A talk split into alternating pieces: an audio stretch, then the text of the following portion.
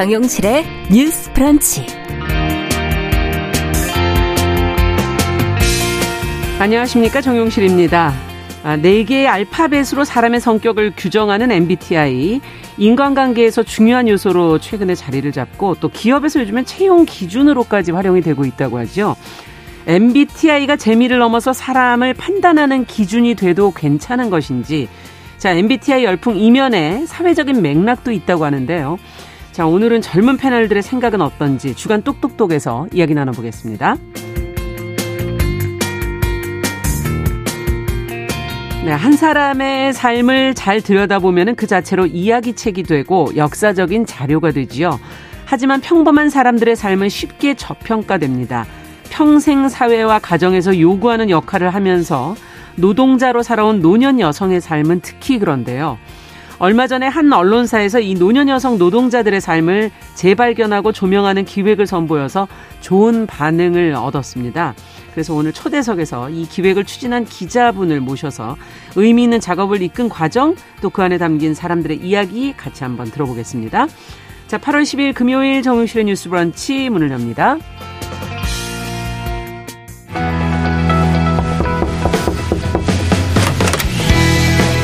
청년 여성의 눈으로 세상을 봅니다.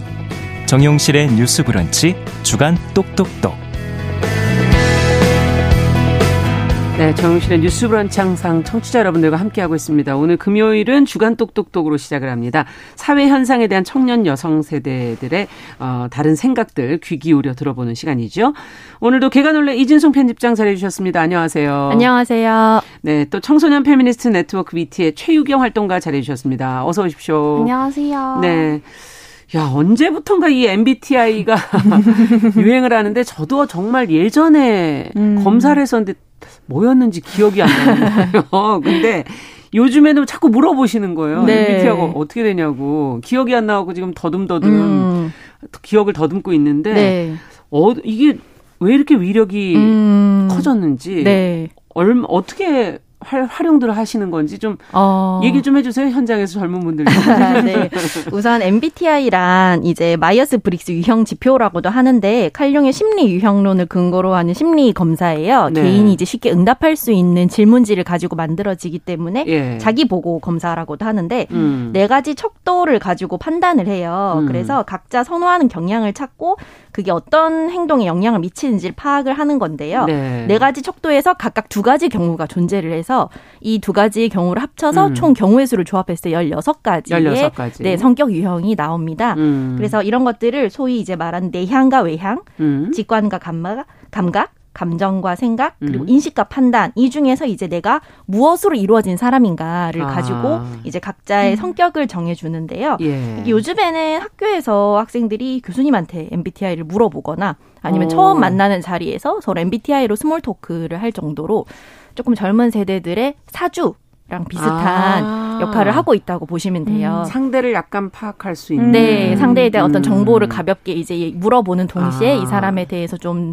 판단을 하고 동시에 어 내가 개별적인 존재이지만 또 어떤 집단에 좀 속하고 싶은 음. 마음도 아. 저는 반영이 되어 있다고 생각을 음. 해서 같은 MBTI 유형끼리는 굉장히 처음 만나도 친밀감을 느끼거나 음. 또 굉장히 활발하게 어떤 MBTI식 인사를 나누기도 하고 음. 그러거든요. 그런 게 있어요? 네, 굉장히 활발한 유형의 친구들 같은 경우에는 네. 약간 이제 인터넷에서 유행하는 거긴 한데 되게 활발하게 서로 이렇게 막 주먹 인사하고 아, 이런 것들이 있거든요. 그렇군요. 그런 식으로 약간 동질감을 같이 나누기도 하는 음. 그런 걸로 많이 쓰이고 있는 걸로 알고 음. 있습니다. 네. 그럼 최유경 활동가는 어떻게 보고 계세요? 이게 네. 사실은 기존 MBTI 말고도 또 막뭐 음. 이를테면 그뭐 사람을 뭐 카페 음료에 비유한다면 혹은 뭐 음. 어떤 동물에 비유한다면 이런 식의 어떤 유사 MBTI 같은 것들도 또 우후죽순 그렇죠. 계속해서 생겨나고 아, 있고요. 어. 예, 굉장히 많이 이제 뭐 그래서 친구들이랑 메신저로 이거 해봐 저거 해봐 막 이런 식으로 아. 매번 이야기를 하고 특히 저는 체감하는 건 이제 카페나 식당 같은 곳에 가면 이제 온 주변이 다 MBTI 이야기를 하고 있는 어, 거예요. 어, 진짜요? 저는 뭐 너는 I야, 뭐 너 나는 어. E야, 뭐 이러면서 사실은 주변 사람 얘기가 좀 들리잖아요. 네. 모두가 MBTI 얘기를 하고 있는 걸 보면서 아, 진짜 유행이긴 하구나. 어. 이런 생각들을 좀 하고, 특히나 소개팅 같은 이제 서로를 알아가는 자리에서 예. 특히나 어떤 small talk 주제로 굉장히 좀 각광받고 있는 것 같고요. 아. 그래서 이를테면 이제 이름이나 뭐 취미 등의 서로에 대해서 알아가는 가벼운 정보들이 있잖아요. 그렇죠. 이런 주제들을 사실은 요즘에는 MBTI가 필수적으로 포함이 되는 것 같고, 기도 음. 하고 요즘에는 사실 막 결혼 회사에서 뭐 MBTI를 이제 조사한 뒤 어울리는 남녀를 매칭해 준다거나 음. 혹은 뭐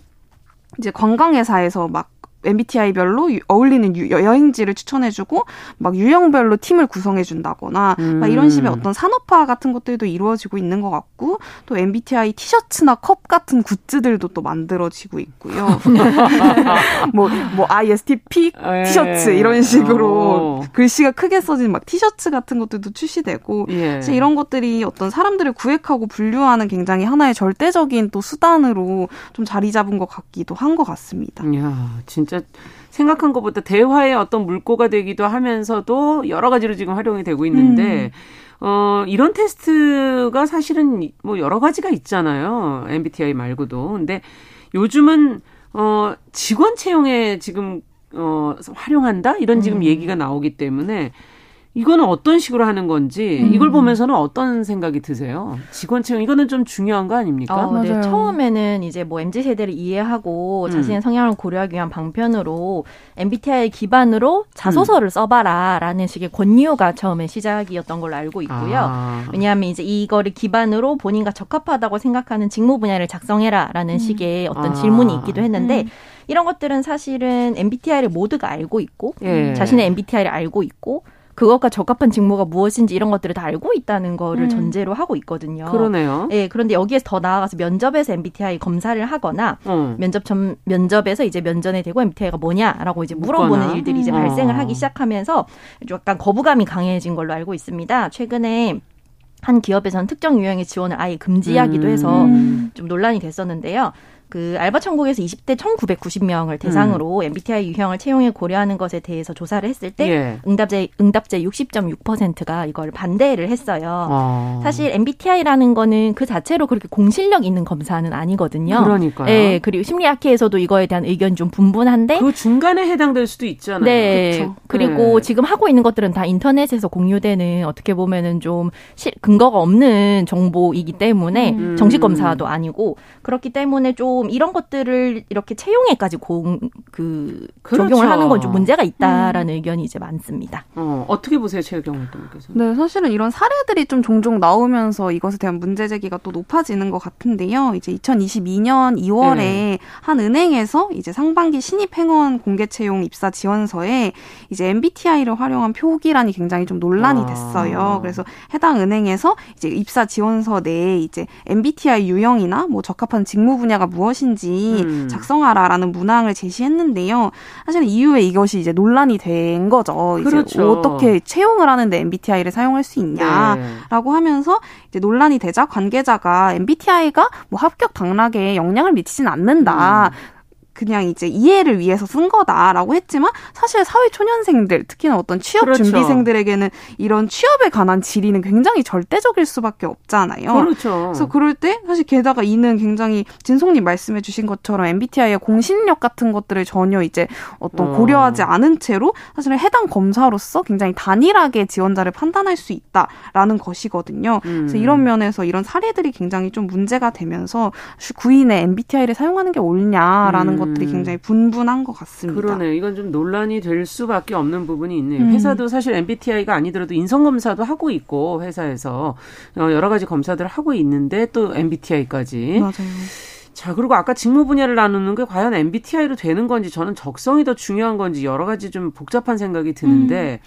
어쨌든 이거를 사람들이 활용하는 과정에서 혹시 한쪽은 좀 더 좋다고 생각을 음. 한다거나 지금 두 가지로 아까 음. 뭐 아, 처음에 내성적이냐 뭐 외향적이냐 뭐 이런 얘기 해주셨는데 내향적이냐 외향적이냐 이런 것들이 비선호 성격을 마, 만드는 거 아닐까 이런 생각 음. 좀 들거든요. 네네. 네. 어떻게 보십니까? 어, 사실은 이미 구직자들 사이에서는 아름아름 취업 쪽에서 선호하지 않는 유형이 무엇이고 음. 그리고 인기가 많은 유형은 무엇인지 공유가 될 정도로 MBTI에 대한 어떤 유형화와 그것으로 인한 선호도가 벌써 나와 좀, 네, 뚜렷한 상황이거든요. 어. 네, MBTI는 자기 보고 검사이기 때문에 정확한 자신을 드러내기보다는 어, 자신이 어떤 유형이 되고 싶은가 이거를 어. 좀 보여주는 거에 가깝다고 생각을 음. 해요. 초등학교 교사로 재직 중인 이제 친구로부터 그런 이야기를 들었는데 MBTI 유형에는 일종의 유행이 있다. 특히 어린이들을 음. 대상으로 검사를 했을 때는 부모님들이 바라는 상을 어린이들이 내면화를 하기 때문에 절반 이상이 같은 유형이 나온다. 음. 그런 아. 것들이 바로 어른들이 어린이에게 바라는 바람직한 어린이의 모습, 음. 적극적이고 리더십이 어. 있고 이런 모습들을 이제 어른들이 어른들로부터 끊임없이 요구를 받으면서 자신의 성격에 대해서 물어보는 검사에도 음. 그렇게 답을 한다는 음. 얘기를 했었어요. 그렇겠죠. 아이들은 네, 영향을 이제, 많이 받으니까. 네, 그래서 사실은 이렇게 뭐 뭔가 좀 우리 사회가 선호하는 소위 말하는 인싸라거나 음. 아니면 굉장히 요즘엔 좀 옛날에는 감정적으로 휘둘리지 않는 굉장히 음. 무던하고 묵묵히 일하는 사람이 선호가 되었다면 그랬죠. 요즘엔 좀 굉장히 자기 표현을 잘하고 음. 재기발랄한 사람을 선호하면서 음. 이런 유형의 사람들이 되고 싶어서 본인들이 노력해서 MBTI를 바꿨다라고 말하는 사람들도 많이 있거든요. 사실은 이게 검사 근본 자체로는 그 기질 검사이기 때문에 뭐 바뀌거나 그러지는 않는 거거든요. 네. 그래서 이런 식으로 좀 어떤 사회가 긍정적이라고 생각하는 사람의 유형이 있고 음. 이런 것 자체가 새로운 형태의 우생학은 아닐까 좀 음. 고민을 하고 있는 그러네요. 지점입니다. 음. 네. 복잡한 생각이 드요 최유경 활동가께서는 어떠세요? 저도 이제 오기 전에 막 네. 뉴스 같은 것들 기사 관련해서 찾아보면서 사실은 네. 뭐 어떤 이제 인터뷰를 하시는 분이 뭐 자기가 이제 MBTI 원래 MBTI는 다른데 이제 어, 요즘에 일을 잘하는 MBTI가 인티제라고 해서 나도 그냥 인티제라고 음. 하고 다닌다. 뭐 이런 식의 이야기를 어. 하시는 거예요. 어. 그래서 그럴 때 사실은 근데 사실은 말씀해 주신 것처럼 MBTI라는 것은 타인이 보는 내가 아니라 이제 내가 보는다. 그렇죠. 대한 어떤 기질이라는 건 원래 그런 거잖아요. 맞아요. 예. 그럴 때 사실은 이는 내가 되고 싶은 나나 혹은 인지하고 있는데 특정 부분이 과도하게 투영될 수밖에 없거든요. 음. 근데 사실 이런 부분들이 누락된 채로 뭐 이를테면 외향형 이어야지 사람들이랑 어울리기 편하다. 그런 사람이랑 일하는 게 좋다라는 음. 식의 속설들 이 부지불식간에 굉장히 생겨나고 있고 음. 사실은 이 MBTI가 차관한 이론을 만든 심리학자인 칼 융은 네. 내가 누구인지 모르면 세상이 당신이 누구인지 정해준다라고 음. 말했거든요. 거거든요. 그렇죠. 사실 타인이 보는 내가 중요하지 않은 것은 아니지만 사실 성격 유형이라는 것 자체를 선호와 비선호의 영역으로 접근할 할때 수가 없는 거죠. 그렇죠. 결국에는 어떤 이 나를 이해하는 과정이라는 본래 의미가 잃어버릴 수밖에 없는 거죠. 네, 진짜 그리고 성격이라는 게 그 예를 들면 외향적인 것이 가져오는 장점도 있지만 단점도 맞아요. 있는 거고 내향적인 것이 가져오는 장점과 단점이 다 있는 것인데 이걸 어떻게 선호 비선호로 어, 어찌 보면 너무 유형화 일반화하는 건 아닐까 이런 생각이 드는데요. 음. 두 분은 어떻게 보십니까? 이, 이걸 바라보시면서. 어, 사실은 이게 국가별이나 성별에 음. 따라서 또 MBTI의 영향을 받는 면도 좀 없지 않아 있거든요. 네. 그래서 뭔가 어떤 사람을 좀 쉽게 어, 유형화를 하는 것 자체가 좀 위험한 일인데요. 네. 이게 아무래도 일찌감치 프레임을 만들어서 타인을 유형화하고 음. 실화의 근거를 만들어낸다는 점에서 좀 문제라고 봐요. 음. 개인은 굉장히 복잡하고 입체적이고 또 다양한 존재인데 그러니까요. MBTI를 근거로 미리 선호를 결정하고 그 사람을 탐구하고 이해하려는 노력보다는 음. 너는 무슨 유형이라서 나랑 안 맞는다. 예, 너는 네. 그리고 무슨 유형이라서 그렇게 음. 행동한다라는 식으로 좀 판단하는 경우를 많이 볼 수 있거든요. 예. 이런 것들이 저는 좀 인간관계에서도 감정적인 가성비를 생각하는 게 아닌가라는 생각을 좀 음. 하는데요. 음. 그 사람을 직접 알아가고 이해하는 데는 많은 시간과 에너지가 들지만 그렇죠. MBTI 유형 잣대 하나만 있으면 마치 영화의 쉽게. 3분 요약처럼 예. 쉽게 쉽게 난 제가 저래서 싫더라. 음. 저 유형이라서 나랑 안 맞더라. 아. 이렇게 이제 결론을 내려버리는 음. 문제가 좀 있거든요. 과정이 없네요. 네. 생략돼 버리네요. 그렇죠, 네. 그렇죠. 그래서 나랑 안 맞는 타인을 쉽게 배제하는 언어로 악용되고 음. 있는 게 아닌가라는 걱정을 좀 하는데 사람은 16가지 유형으로 딱 잘라 나뉠 수가 없고 같은 유형 안에서도 그렇죠. 성격이나 성숙도가 사실 천차만별이거든요. 음. 그리고 이런 기, 성격 검사에서 각각의 네 가지 척도는 사실 스펙트럼이라서 음. 어떤 예를 들어 뭐 T적인 사고적인 생각을 하는 사람이라고 해서 감정적인 면이 없는 게 아니고 아, 그렇죠. F적인 면이 있는 사람이라 강한 사람이라고 해서 획티적인 면이 없는 것도 아닌데 그렇죠. 너무나 극단적으로 이분법적으로 생각을 하고 있는 게 좀 가장 큰 문제가 아닌가라고 아, 생각을 하고요. 성격은 네, 네, 어디까지나 스펙트럼일 뿐이라는 사실을 좀 잊지 음. 않았으면 합니다. 음, 그러네요. 스펙트럼이지 이렇게 나, 딱 극단으로 나눌 수 있는 건 아니다. 음. 최유경 활동님께서 어떻게 보십니까? 네, MBTI 테스트 문항을 개발한 마이어스 브릭스 재단도 사실 자체적인 윤리 지침을 통해서 어떠한 유형이 더 낫거나 건강하거나 바람직한 것은 아니다. 음. 성격 유형은 우수함, 타고난 능력을 의미하는 것이 아니라 단지 선호하는 것을 의미하는 것이다. 라고 밝혔는데요. 사실 MBTI는 실제로 어느 정도 이제 나와 타인들을 설명해 주기도 하지만 그렇죠. 사실은 그게 전부는 아니거든요. 맞아요. 그래서 열 길 물속은 알아도 이제 한 길 사람 속은 모른다는 것처럼 네. 사실 몇십 년을 알고 있었는데도 뭐 새로운 모습을 보이는 맞아요. 친구나 이렇게 몇십 년간 살 부대끼고 살아도 사실은 잘 모르겠는 가족이나 맞아요. 이런 것처럼 사실은 MBTI가 타인과 나 자신을 이해하는 것에 혹은 이제 어떤 small talk 주제로서 유의미할 수는 있겠지만 음. 사실은 처음 보는 사람이나 교류가 많지 않았던 사람을 MBTI로서만 모두 알고 있다. 너 음. I라서 그래. 너 S라서 그래. 이런 식으로 음. 사실 모두 알고 있다라고 판단하는 것은 좀 성급한 일반화의 오류가 될 수 있다라는 네. 이야기 드리고 싶습니다. 지금 9391번님께서 결국 우리가 얼마나 다른 사람 시선을 신경 쓰며 살고 있는지를 음. 다시 확인시켜주고 있는 거 음. 아니냐 이런 지금 지적도 해주셨는데 이 안에서도 성별에 따라서 특정 그 MBTI가 더 좋다 이렇게 강요되어지는 면도 혹시 있나요? 음. 어, 네. 아무래도 우리 사회에는 바람직한 남성상, 바람직한 여성상 같은 성별 고정관념과 음. 그로 인한 역할 기대가 존재를 하잖아요. 음. 그래서 여마, 여아와 남아는 다르게 키워야 한다거나 똑같은 행동을 했는데도 음. 남아 같은 경우는 활발하다, 여아 같은 경우는 좀 칠칠지 못하다 음. 이런 소리를 듣고 그리고 남성 같은 경우에는 굉장히 좀 무뚝뚝하고 이성적인 존재, 여성은 음. 늘 감정적이고 공감을 요구하는 존재 네. 이런 식으로 좀 많이 프레임이 되어 있어요.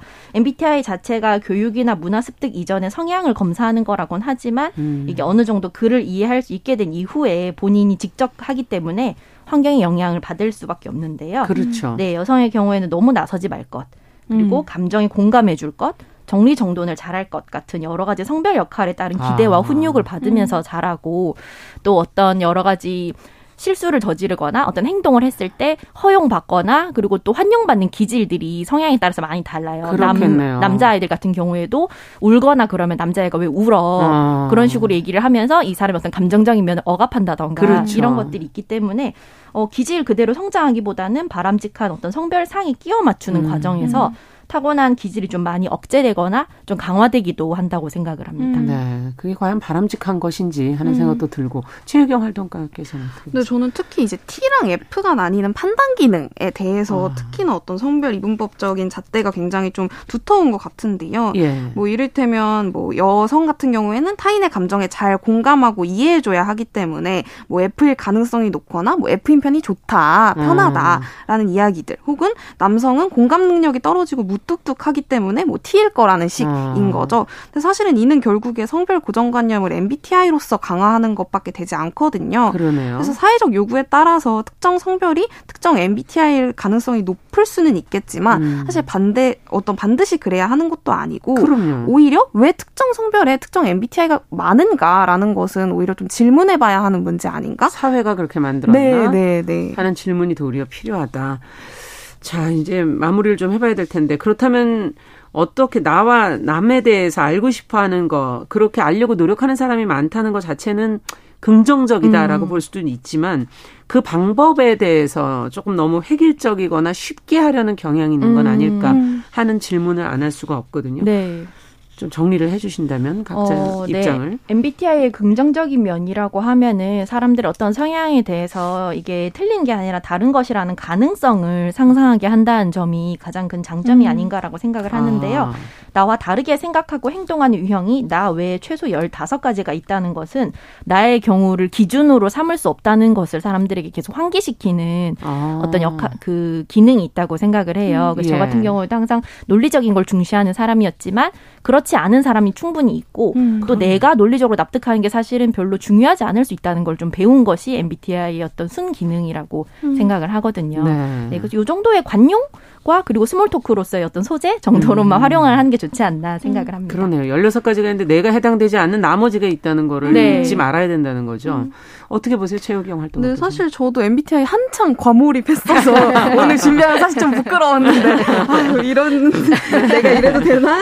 라는 생각 들이 좀 들었는데 네. 사실은 저는 MBTI로서 또 심리 검사나 상담 등 이제 음. 자신을 이해하는 과정, 알아가는 과정에 흥미를 붙였다는 이들을 좀 보거든요. 그거는 중요하죠. 네, 네. 네. 그래서 그럴 때 어떤 이런 검사나 상담 같은 것들이 굉장히 좀 사회적 편견들이 있잖아요. 맞아요. 그래서 이런 것들에 대한 좀 사회적 편견을 완화시켜 주는 면에 있어서 사실은 어떤 긍정적 효과도 빼놓을 수는 없다라는 음. 생각. 그래서 과도하지 않은 선에서 즐기는 것은 나쁜 음. 일은 아니다라는 생각이 좀 듭니다. 네.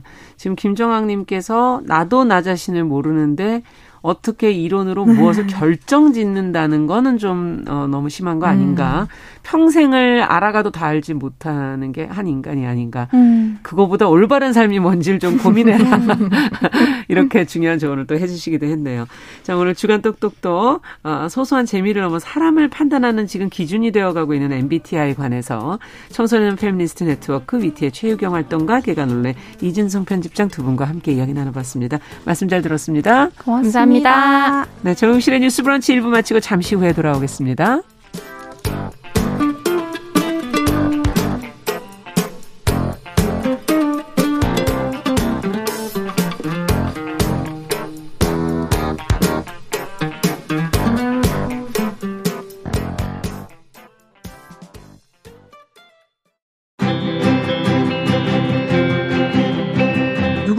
아깝다고 생각할 우리 사회의 다양한 비용들과 푼돈들, 음. 삶의 전선에서 음. 최선을 다하고 살아가는 우리의 모습도 제 몫에 맞는 평가와 그에 합당한 시선이 좀 필요한 시점이 아닌가 하는 생각을 해충이다, 이충이다 이거는 네. 순전히 사람의 그 아. 그 잣대로 이야기를 하는 거예요. 음. 곤충이 우리 사람보다 몇 억 년 먼저 지구에 나왔거든요. 호모 사피엔스의 선배다 이렇게 얘기를 해요. 남성의 입장에서 여성의 입장을 이해하는 사람인 거죠. 그래서 사실 이 역지사지의 태도가 한국 사회로 지금 필요한 것이 아닌가 그런 생각이 들고요. 세상을 보는 따뜻한 시선. 정용실의 뉴스 브런치.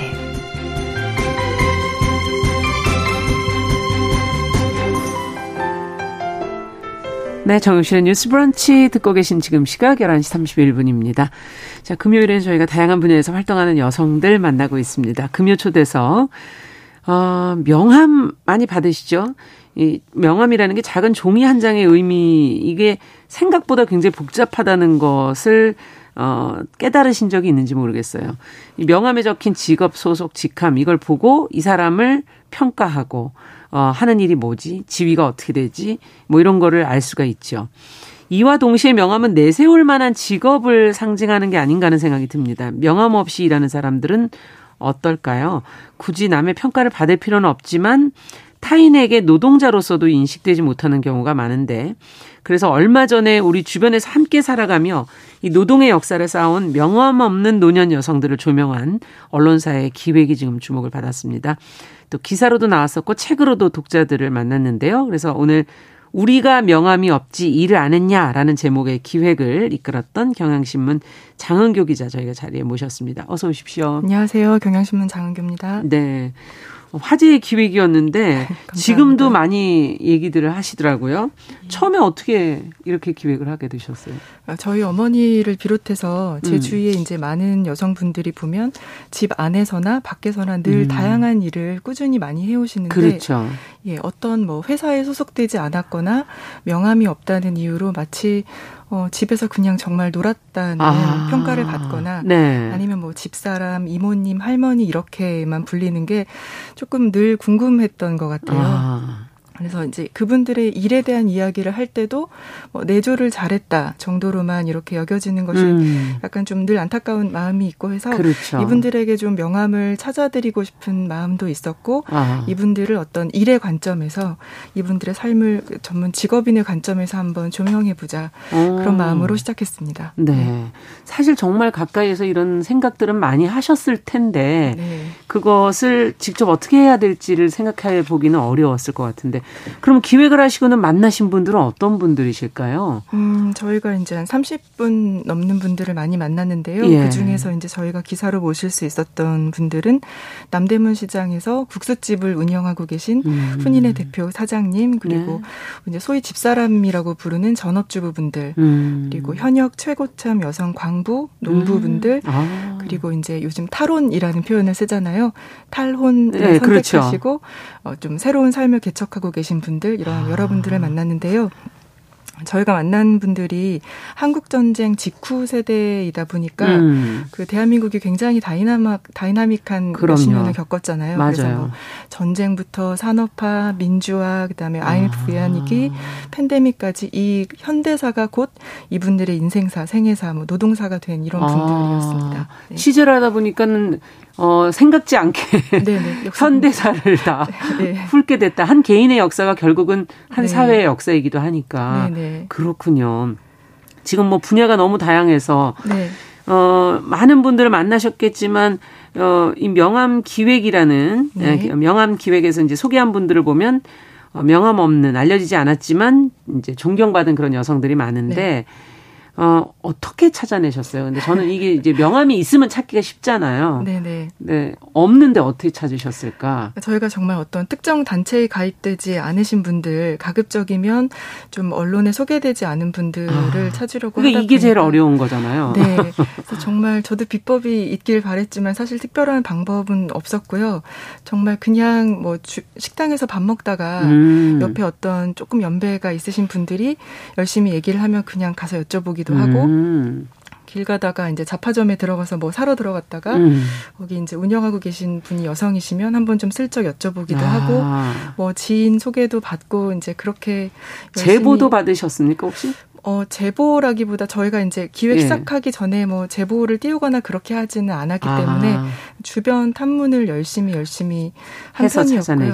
네. 저희도 근데 섭외하기 전에 걱정을 많이 했는데 사실 대한민국에서 60년 이상 살아오신 분들은 음. 길거리 아무나 붙잡고 이렇게 여쭤봐도 다 한 분한 한 분이 그분들의 인생이 약간 한 권의 책 같은 음. 분들이시더라고요. 그래서 맞아요. 실명을 드러내 놓고 좀 이렇게 자신의 이야기를 드러내는 아. 것이 약간 어렵지만 섭외가 그렇게 어렵진 않았습니다. 아, 그러니까 생각보다 그동안, 예, 그동안 저희가 이제 오히려 좀 그분들에게 마이크를 안 들었던 게 아닌가 하는 생각이 들 정도로 아, 네. 기회를 드렸다면 하실 네네. 얘기들은 정말 많았다. 네. 그런 얘기군요. 네 네, 저는 음, 그렇게 느꼈습니다. 네.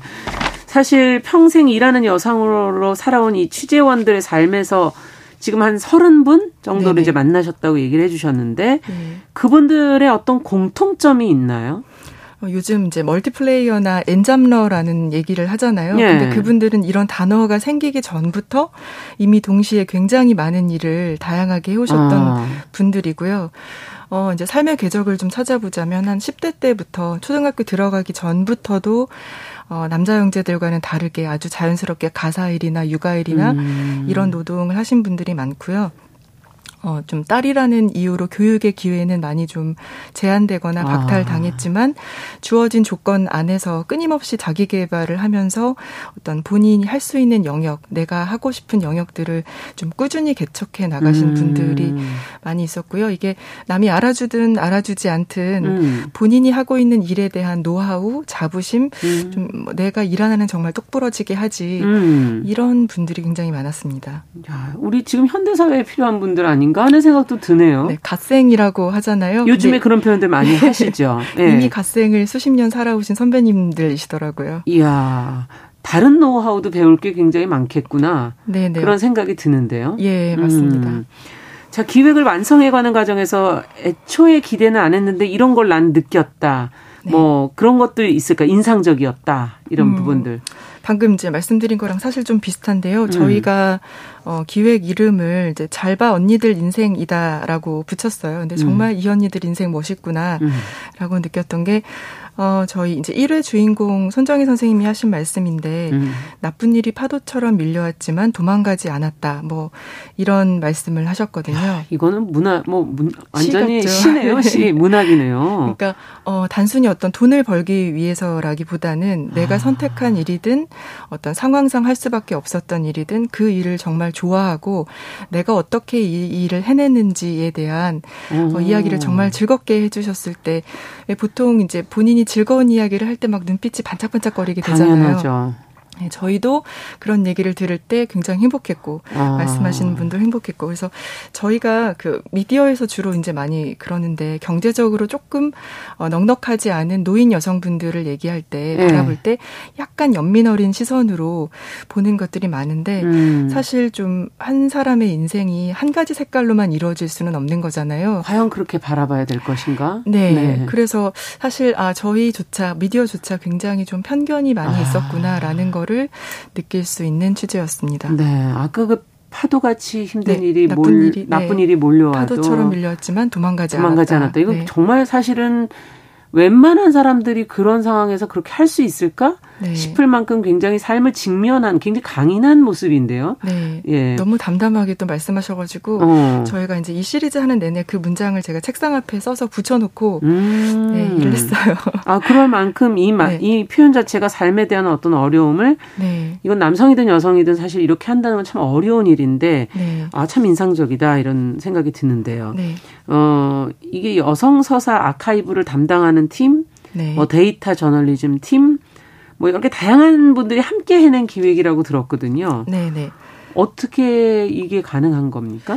저희가 이제 아홉 명 정도 각자 다른 직역에 있는 그 동료들이 모였는데 음. 사실 저희 회사 안에서도 좀 첫 시도였고 저희 내부에서도 아. 좀 모험이었어요. 이런 어, 젠더 기획을 한번 해보고 싶은데 하고 싶은 사람들 모여서 해봅시다 이렇게. 예, 그럼 제안... 아무도 안 오는 경우가 많잖아요. 예. 그래서 고맙게도 이 기획이 취지에 네. 동참해줘서 많은 동료들이 함께했고요. 아홉 분이. 네. 어. 저희 팀원이 이제 20대부터 50대부터 굉장히 다양하게. 나이가 다양하네, 연령대가. 네. 그러다 보니까 어, 사실 조금 다양한 관점에서 볼 수 있었던 것 아. 같고요.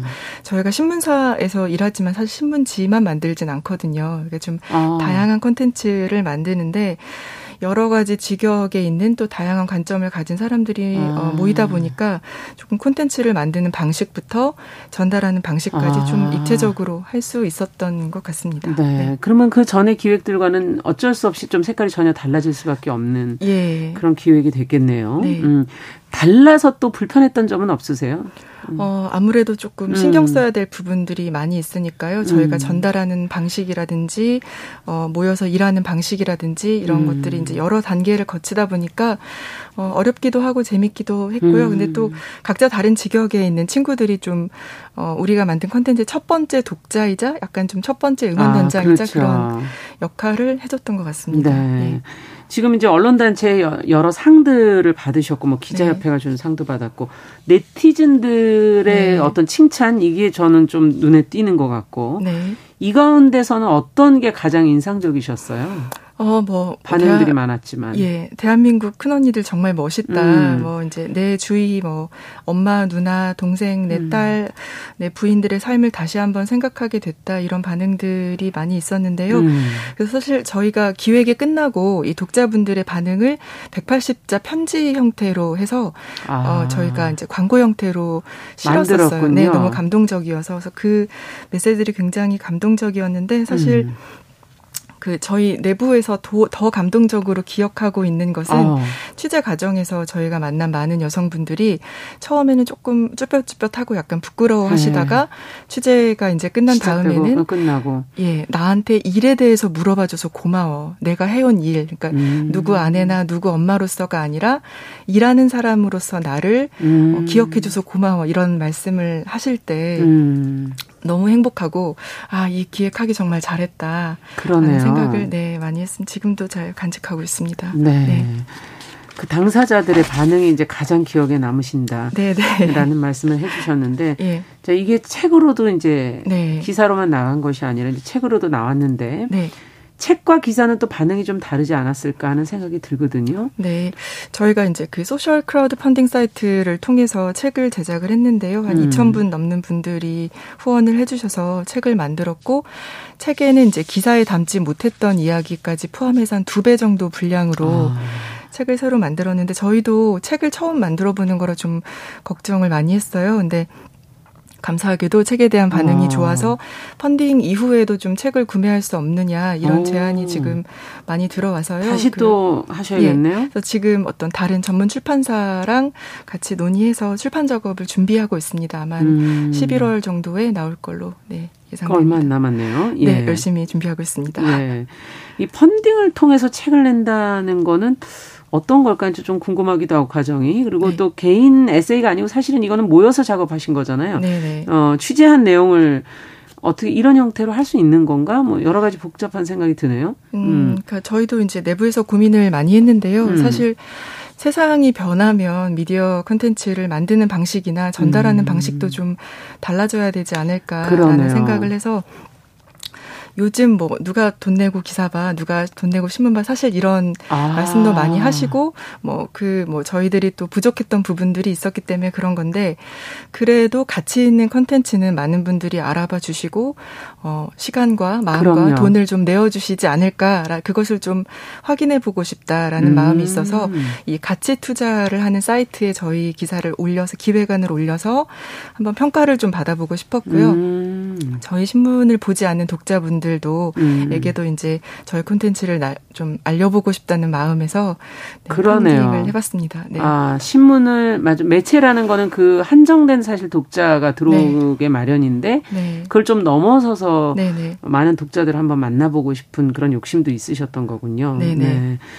자 오늘 나는 뭐 기획도 그렇고 뭐 공용성을 띈 매체들의 어떤 다양성 그리고 뭐 젠더 관련 콘텐츠 이런 취지와 내용에 대한 평가들이 굉장히 좋은데 어 이런 저희도 이제 뭐 하고 있는 일들이 이제 여성 관련된 그런 어떤 한정된 그런 걸 하다 보니까 네. 대중성 떨어지는 거 아니냐 네. 이런 지적들을 많이들 하시거든요. 네. 어떠세요? 이런 지적에 대해서 어떻게 얘기를 하세요? 음, 저희도 사실 항상 뭐 여러 가지 반응을 많이 접하고 고민하고 있는 부분인데요. 사실 음.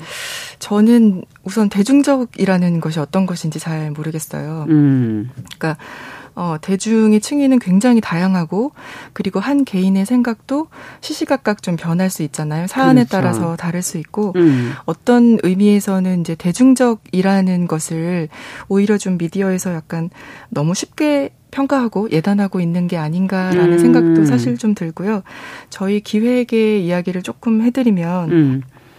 미디어에서 이제 젠더 문제를 다룰 때 다룰 때조차 약간 노인 여성들의 문제는 많이 빠져 있다는 그렇죠. 어 약간 반성을 했어요. 그러니까 어. 노인 여성들은 미디어에서조차 약간 여성으로 보지 않고 노인 문제로 좀 뭉뚱그려서 보는 아. 것이 아닌가. 음. 예, 좀 그런 경향이 있어서 그런 편견을 좀 깨보고 싶어서 음. 어, 이 기획을 준비했고 이 기획 앞에 이제 젠더 기획이라는 이름을, 이름을 붙였는데요. 붙였죠. 예.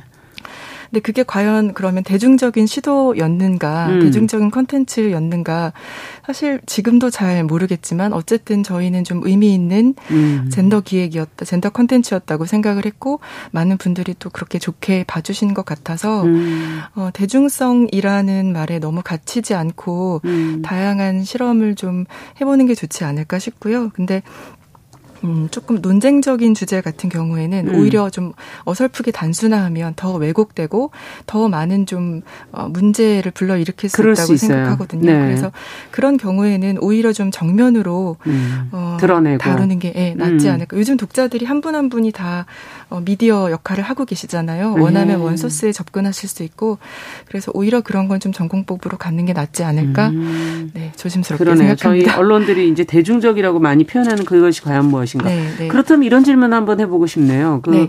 서른 분의 인물을 다루셨는데 네. 가장 대중적인 반응, 가장 댓글과 그 리뷰가 많았던 어, 내용은 어떤 분이었나요? 음, 아까 말씀드렸던 1화에 그 음. 나쁜 일이 파도처럼 밀려왔지만 도망가지 않았다라는 음. 명언을 남겨주신 음. 손정혜선 사장님 이야기가 좀 가장 그분은 어떤 분인가요? 음. 그분은 이제 어, 1950년생이신데요. 네. 어, 일찍 결혼을 하셔가지고 가정을 일구셨는데 어, 이제 남편과 시아버님 두 분이 동시에 어, 한 6개월 차이로 조금 병을 앓게 되면서 아, 실질적으로 가장 역할을 네. 오래 하셨는데 이분이 굉장히 재주가 많으세요. 음. 한정식 집을 운영하시기도 하셨고 또 손재주가 좋으셔서 어, 그 남대문 시장이 한창 부흥기 때는 여성복 디자이너이자 그 사장님으로 일도 하셨고 전혀 분야가 다른 건데요, 이거는. 예. 어. 그런데 이제 IMF 위기를 조금 맞게 되면서 그 사업이 조금 어려워지고 뭐 남편과 시아버지가 몸이 안 좋아지면서 병간호와 아이들 케어를 같이 하시게 되면서 그 사업을 정리하고 또 국수집을 하면서 현재까지 운영하고 계신 아. 분인데요. 어, 굉장히 강인하게 이분 이제 남대문 시장 국수집에서 국수 골목에서도 가장 작은 집을 운영하시는 분인데 음. 만나보면 오늘 출근할 수 있는 나의 삶 그리고 내가 벌어서 내 가족을 먹여 살렸다는 자긍심 음. 굉장히 그 밝고 당당하게 멋있게 오늘도 일하시는 분이거든요. 네. 그래서 그분의 이야기가 사실 많은 공감을 얻었던 것 같고 저희가 이제 회차별로 좀 특징이 여러 가지 있는데 네. 그 소위 집사람이라고 한 전업주부들이 사실 우리 사회의 전업주부들이 어떤 얼마나 많은 일을 하고 동시, 있는지 예, 어 그걸 이제 다룬 회차가 2회차였는데 어. 전국의 많은 그 집사람 동지들 전업주부들께서 네. 많은 또 반응을 보여주셨고요. 네. 요것도 방송에 좀 알려드려 볼까요? 집사람들이 하시는 네, 네. 일이 뭔지 한번 좀 얘기를 해줘 보세요. 집사람들이 하는 것이 이제 네. 가사, 육아, 뭐 살림, 그 다음에 이제 시부모님 케어. 그러니까 음. 보통 저희가 이제 그런 얘기를 했거든요. 집 전업주부들이 사실상 가정의 CEO다. 그렇죠. 그러니까 지금은 이제 남녀가 동등하게 음. 어떤 음. 집안 살림부터 바깥일까지 나눠서 하는 경우가 많이 있었지만 지금 6, 70대 분들이 살아오신 세월을 보면 어떤 양가의 살림을 다 책임지면서 아. 양가 그 가족들의 건강 문제까지 책임지면서 대소사를 관리하고 어. 사실상의 그 가족 CEO 역할을 하신 분들도 많이 있고 이분들도 또 돈 버는 일도 안 하신 게 아니에요. 그러니까 어떤, 어떤 명함이 없었을 없다 뿐이지 어, 수시로 여러 가지 일들을 많이 했고 특히 일종의 아르바이트 같은 겁니까? 네네 예전에 이제 경제산업화 항상 부흥기에 보면 그 엄마들의 부업이라는 형태로 굉장히 아. 다양한 일들을 많이 하셨잖아요. 그런 것들을 맞아요. 저희도 드라마에 보면 뭐 인형에 눈 붙이고 뭐. 네네 그런 것부터 시작해가지고 접고 뭐 예, 예. 그때는 3, 40대 음. 주부들, 30대부터 아. 50대 주부들을 좀 저 임금으로 그러나 또 이분들이 일하는 일 하나는 굉장히 성실하게 똑부러지게 맞습니다. 하는 그런 분들이잖아요. 그래서 저희도 인터뷰 하다가 아 맞아 나도 이런 일도 있었지 음. 이런 일도 있었네 그런 기억을 저희가 이제 같이 찾아보기도 하고 아. 네. 그렇군요. 이 네. 그러면 집사람 동지님들께서는 어떤 반응들을 본 회사로 전화도 많이 해주시고 이건 아. 내 얘기다. 그리고 남성분들도 이 내 와이프 얘기다. 우리 엄마 얘기다. 아.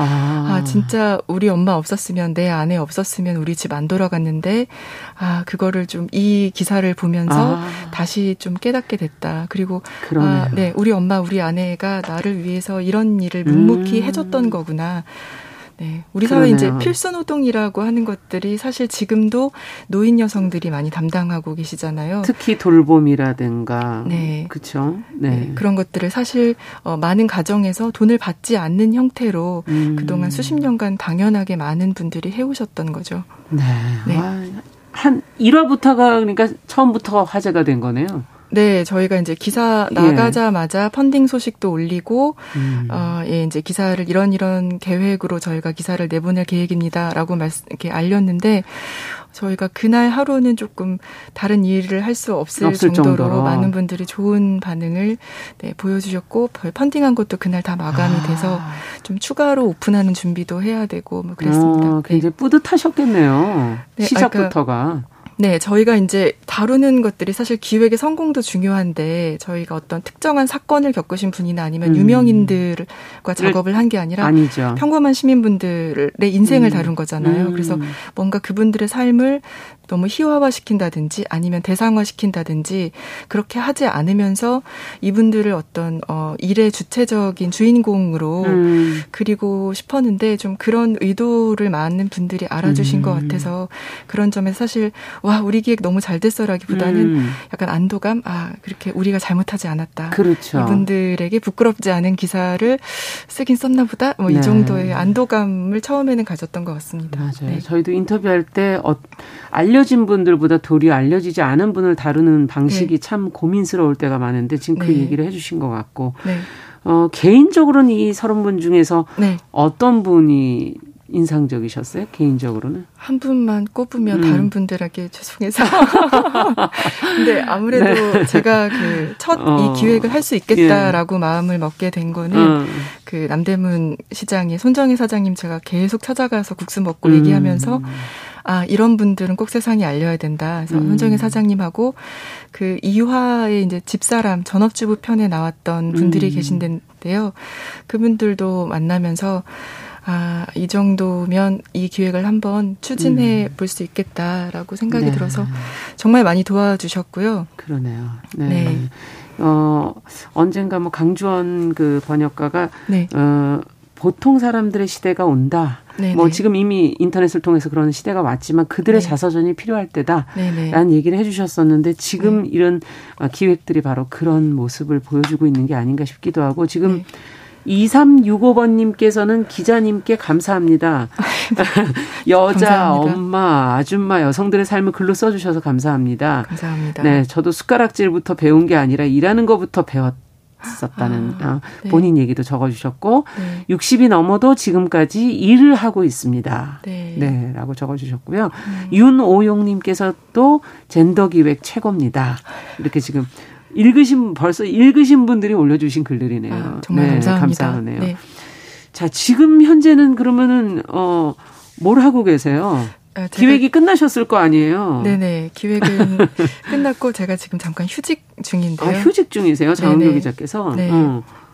앞으로 그러면은 네. 뭘 계획하시면서 지금 휴직하고 계신 건가요? 지금은 이제 사실 뭐 좀 재충전도 갖고 아까 음. 말씀드렸던 것처럼 저희가 이제 출판 작업을 좀 준비를 해야 돼서 그 아. 출판 작업을 준비를 하고 있고요. 네, 일단 지금 이제 좀 전에 말씀해 주셨지만 보통 흔한 사람들의 시대가 온다고 음. 해 주셨잖아요. 저 저는 개인적으로 항상 좀 흔한 사소한 사람들의 음. 이야기에 늘 관심이 많고 약간 흔한 것에 사소한 것에 위대함이 그렇죠. 숨어 있다고 믿는데요. 그래서 네.